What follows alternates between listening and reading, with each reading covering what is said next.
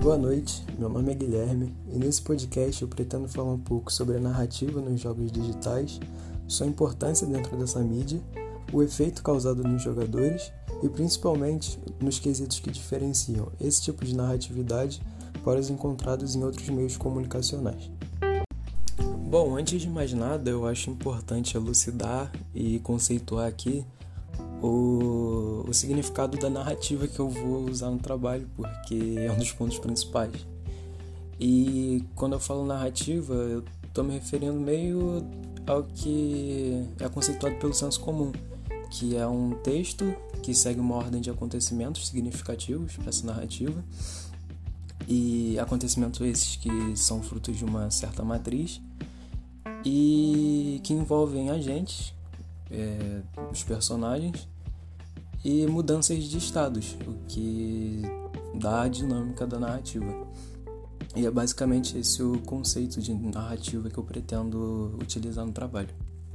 Então, dadas as considerações iniciais, eu gostaria de começar a expor minha pesquisa contextualizando de forma bem rápida, até porque eu não vou poder me aprofundar muito nisso, é a história da narrativa nos jogos para computador lá do, desde o surgimento dos jogos digitais até os dias atuais. Bom, na década de 60 e 70, principalmente 70, que foi quando os jogos para computador começaram a ser comercializados em larga escala, é, eu acho que a narrativa não, não figurava nem na cabeça dos desenvolvedores como um aspecto viável para ser incrementado nos jogos. E isso se dava por aspectos culturais e também, obviamente, pelas limitações tecnológicas que existiam na época. E por esses motivos, a grande parte dos jogos digitais que existiam eram adaptações de jogos físicos já existentes anteriormente que tinham como objetivo emular a experiência de jogar esses jogos físicos.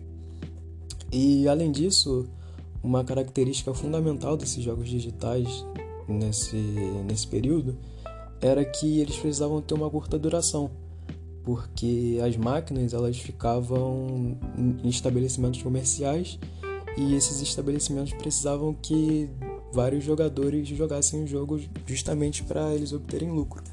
Então a rotatividade da, dessas máquinas tinha que ser muito grande. E como exemplo desses jogos que se encaixam nessas características que eu citei anteriormente, e que tem como foco a mecânica, é, eu vou citar o Pong e o TV Basketball, que são dois jogos da década de 70 e que se enquadram perfeitamente nessa lógica de jogos arcade do, do período. E como o nome indica, eles são dois jogos que emulam dois esportes, o, o ping-pong e o basquete.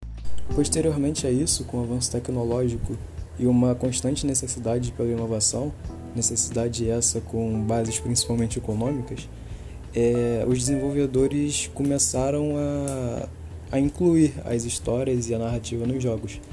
Mas inicialmente essas histórias e a narrativa estavam longe do, do papel que eu busco abordar nesse trabalho porque elas basicamente serviam como uma forma de justificar as mecânicas presentes nesses jogos digitais e não possuíam um, um papel fundamental e também não apresentava os mesmos moldes que apresentam hoje em dia em alguns jogos.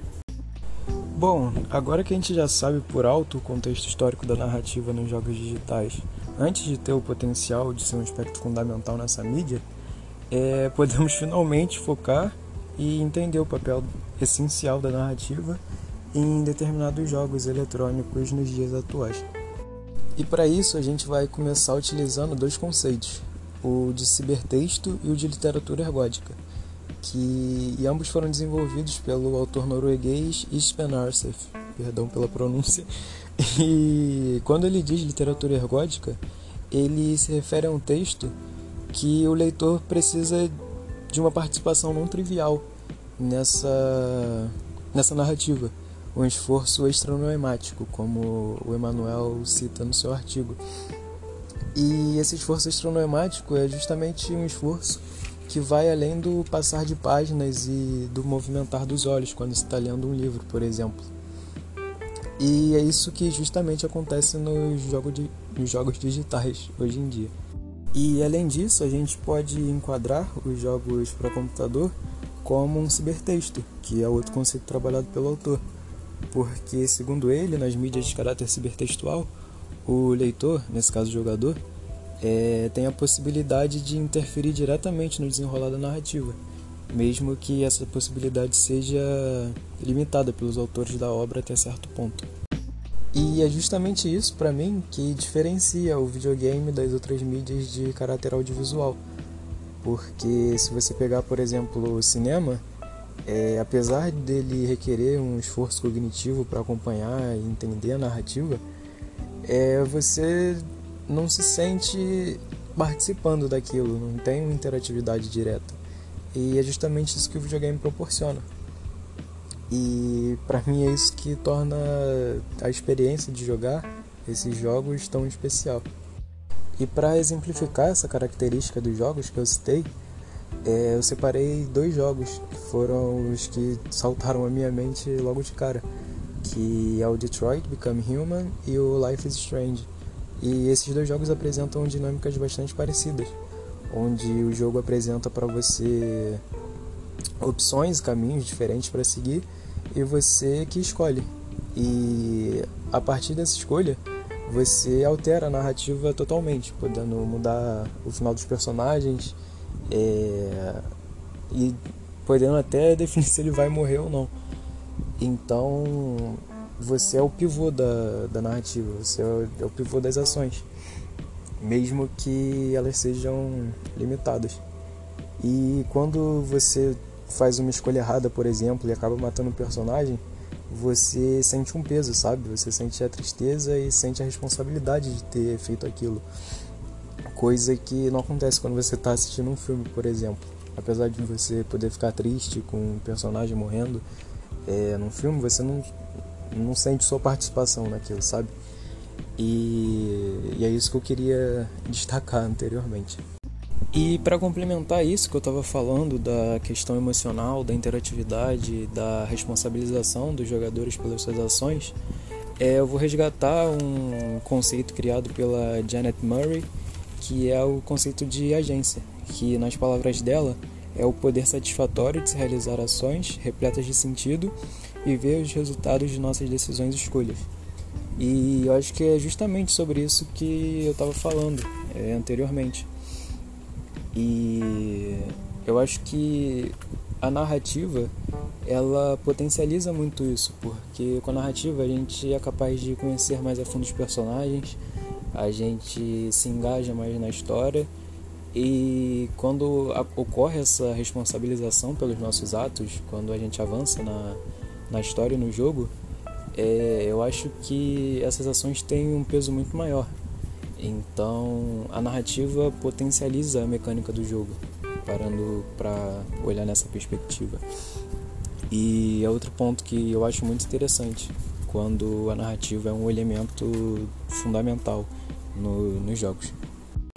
E antes de partir para a conclusão, eu queria fazer uma ponte rápida que me veio na cabeça agora, que é sobre o caráter rentável desse, desses jogos que possuem na narrativa uma um pilar, uma estrutura fundamental dentro dessa mídia. Porque quando eu havia falado sobre o surgimento dos jogos para computador lá na, década de 60 e 70, é, eu falei sobre o, o, a importância econômica para os estabelecimentos comerciais onde estavam localizadas as máquinas. E hoje em dia não é diferente. As empresas elas não, não desenvolvem os jogos só pra gente ficar emotivo jogando e tal. É, o caráter rentável dessas franquias de jogos com foco na narrativa é uma coisa impressionante. E eu acho que é por isso também que esses jogos ficaram tão famosos como são hoje. Bom, para concluir o trabalho, é, eu queria resgatar o texto do Schelini que quando eu li me revoltou um pouco, até porque eu não sei se eu compreendi muito bem o ponto dele. Mas, na minha compreensão, acho que ele tenta separar a narrativa do, do lúdico dos jogos e não vê espaço para ela dentro dessa mídia. E eu queria ir contra isso, dizer que não, que ao meu ver, tipo, os melhores jogos que eu já joguei e o meu estilo favorito é quando ocorre uma mescla entre a narrativa e a mecânica, a agência. E eu acho que isso, não sei, traz o que há de melhor nos jogos para, o, para os jogadores. E é isso que eu queria defender. E além disso, eu queria me apropriar das palavras da Karina no, quando ela fala sobre as cenas na, num artigo dela da Compós, que ela cita o Ruizinga, onde ele diz que o lúdico nas nossas vidas é como se fosse um interlúdio. É uma válvula de escape, sabe? E é o que eu acho também. E eu acredito que a narrativa misturada com esse lúdico pode potencializar ainda mais essa característica dos jogos.